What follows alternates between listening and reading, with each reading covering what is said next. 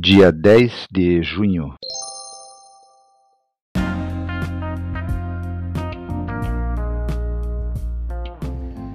Bíblia Bom Dia, versão Nova Tradução na Linguagem de Hoje.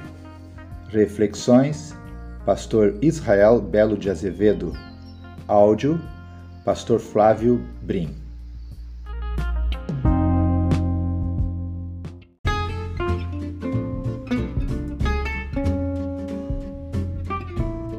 Jeremias é o livro de um profeta que, inspirado por Deus, enxerga além dos acontecimentos do momento em que ele vive.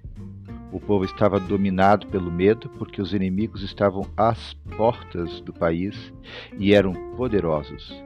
Em busca de segurança, o povo apelava para os falsos profetas que diziam mentiras e se afundavam na idolatria atrás de deuses que os pudessem socorrer naquela circunstância.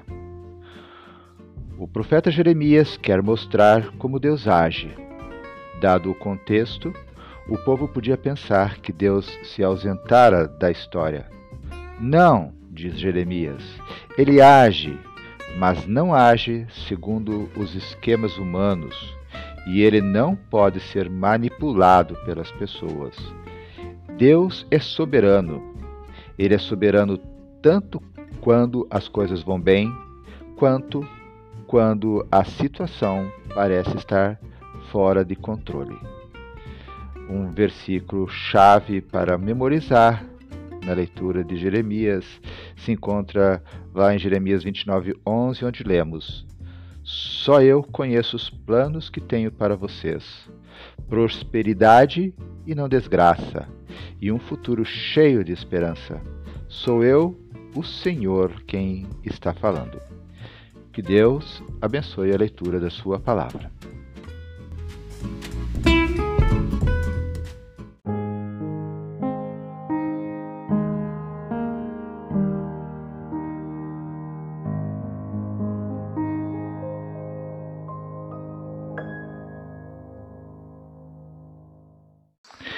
Leitura bíblica, Jeremias, capítulo quatorze. Pai querido, abençoe, Senhor, a leitura da Tua palavra.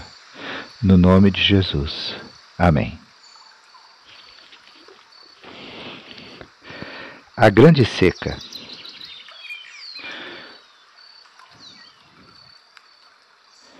O Senhor Deus me disse o seguinte a respeito da seca. O povo de Judá está de luto, chorando. As suas cidades estão morrendo. O povo está abatido, jogado no chão, e Jerusalém grita pedindo socorro. Os ricos mandam os empregados buscar água. Eles vão até os poços, porém não encontram água e voltam com os potes vazios. Então cobrem a cabeça, desanimados e atrapalhados. Os lavradores também cobrem a cabeça, desesperados, porque não chovem e a terra está seca. No campo, as veadas abandonam as suas crias, pois não há capim. Os jumentos selvagens ficam parados no alto dos morros e, com falta de ar, respiram como os lobos. Eles não enxergam bem por falta de pasto. O meu povo disse: Ó Senhor Deus, os nossos pecados nos acusam, mas pedimos que nos ajudes, como prometeste. Muitas vezes nos afastamos de Ti e contra Ti temos pecado. Tu és a única esperança do povo de Israel. Tu és aquele que nos salva quando estamos em dificuldades. Por que é que tens de ser como um estrangeiro em nossa terra, e como um viajante que só pousa uma noite? Por que é que tens de ser como um homem apanhado de surpresa, como um soldado que não tem força para defender o outro? Mas tu, ó Senhor, estás entre nós e nós somos o teu povo. Não nos abandones. O Senhor Deus disse o seguinte a respeito desse povo. Eles gostam de andar por aí e não sabe se controlar. Por isso não estou satisfeito com eles. Eu lembrarei das maldades que fizeram e os castigarei por causa dos seus pecados. Aí o Senhor me disse: não me peça para ajudar esse povo, mesmo que jejuem e orem, eu não os ouvirei.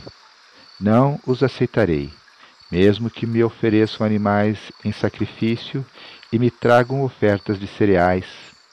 Pelo contrário, eu os matarei na guerra e também por meio de fome e de doenças. Então eu disse: ó Senhor, meu Deus, tu sabes que alguns profetas estão dizendo ao povo que não vai haver guerra nem fome. Eles afirmam que prometeste que em nossa terra só haverá paz. Mas o Senhor respondeu: esses profetas estão profetizando mentiras em meu nome. Eu não os enviei, nem lhes dei ordens e nunca lhes disse nada. As suas visões são mentiras e as suas adivinhações não valem nada. Eles inventam profecias só para enganar. Eu, o Senhor, digo a você o que vou fazer com esses profetas que não enviei e que profetizam em meu nome, dizendo que não haverá guerra nem fome neste país. Eu os matarei na guerra e de fome. As pessoas a quem eles, eles disseram essas coisas também serão mortas na, na guerra e de fome. Os corpos delas serão jogados nas, nas ruas de Jerusalém e não haverá ninguém para sepultá-los. Isso acontecerá com todos eles, com as suas esposas, os seus filhos e as suas filhas. Eles pagarão pelas suas maldades. Deus me mandou contar ao povo a minha tristeza e dizer: que os meus olhos derramem lágrimas dia e noite, e que nunca parem de chorar, porque o meu pobre povo está muito machucado, está gravemente ferido. Quando vou ao campo, vejo os corpos dos homens mortos na guerra. Quando entro nas cidades, vejo pessoas morrendo de fome. Os profetas e os sacerdotes continuam o seu trabalho, porém não sabem o que estão fazendo. Versículo dezenove. O povo confessa o seu pecado. Ó Senhor Deus, será que rejeitaste completamente o povo de Judá? Será que detestas o povo de Sião? Por que nos feriste tanto que não, po que não podemos ser curados? Nós esperamos a paz, mas nada de bom aconteceu. Pensamos que íamos ser curados, mas o que veio foi o terror. Ó Senhor, confessamos os nossos pecados e os pecados dos nossos antepassados. De fato, pecamos contra ti. Lembra das tuas promessas e não nos desprezes. Não deixes que seja humilhada a cidade de Jerusalém, o lugar do seu trono glorioso. Lembra da aliança que fizeste com o teu povo e não desistas dela. Nenhum dos ídolos das nações pode fazer chover, nem o céu pode fazer cair chuva. Usemos a nossa esperança em ti, ó Senhor, nosso Deus, pois tu és aquele que faz todas estas coisas.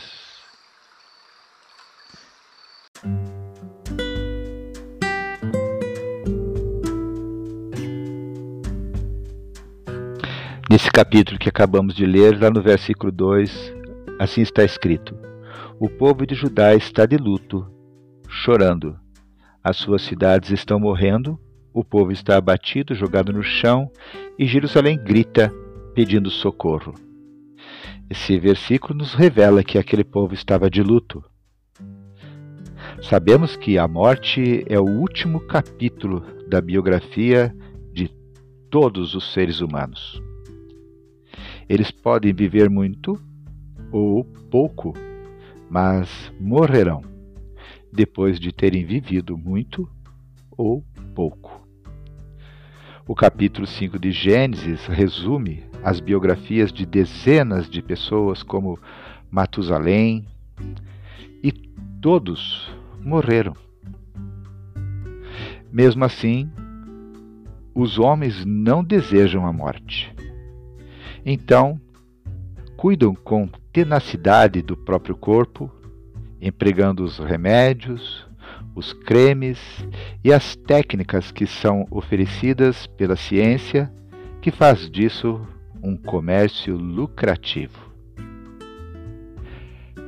Negar a morte é algo inútil e alienado, mas ainda assim, nas nossas cidades, há mais academias para fortalecer o corpo do que livrarias para desenvolver a mente.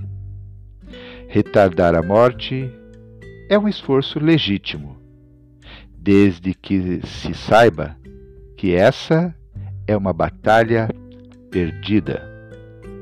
Desejar a morte é uma atitude enferma, porque Deus pôs em nós o sentimento da eternidade. Queremos a eternidade.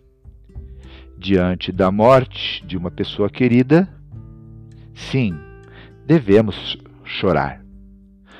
Toda a morte nos diminui e devemos pensar na nossa vida quando vemos a morte de outros. Devemos viver hoje de tal maneira que a nossa vida, sim, valha a pena.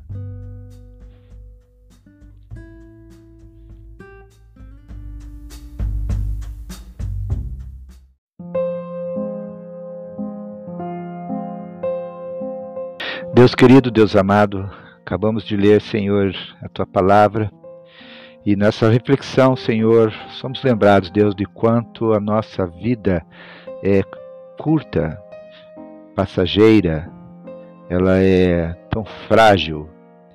Por mais que vivamos longos anos, sabemos, Senhor, que não viveremos eternamente e que nos confrontaremos com aquele momento de passagem, Senhor, da vida terrena para a eternidade.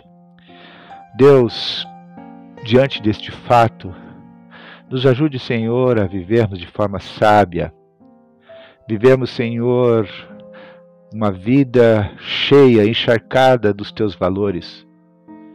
Vivemos uma vida, Senhor, glorificando, exaltando o Teu nome em todo o tempo. Uma vida, Senhor, agradecida e agradecidos pelo Teu amor para conosco.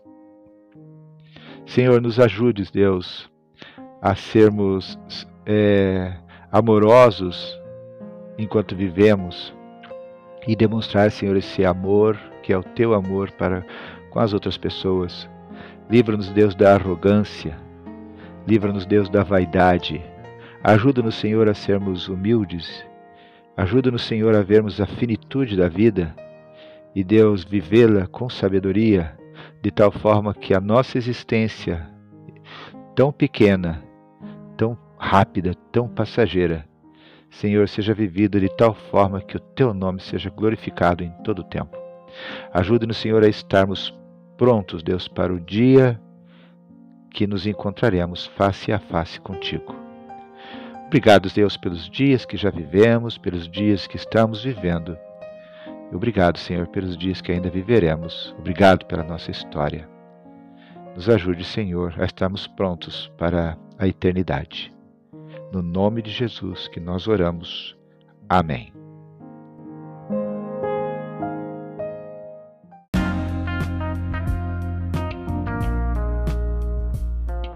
Queridos irmãos, irmãs, chegamos ao final de mais um dia da leitura da Palavra de Deus. Que Deus seja louvado. Quero deixar aqui um abraço gostoso a todos vocês que estão nesse momento acompanhando a leitura da Palavra de Deus. Sejam os irmãos aqui de Joinville, sejam os irmãos espalhados pelo Brasil, sejam os nossos irmãos lá nos Estados Unidos, sejam os nossos irmãos também ali na Austrália. Que Deus os abençoe, que Deus a todos nos abençoe, oremos uns pelos outros em todo o tempo e, se Deus quiser, até amanhã.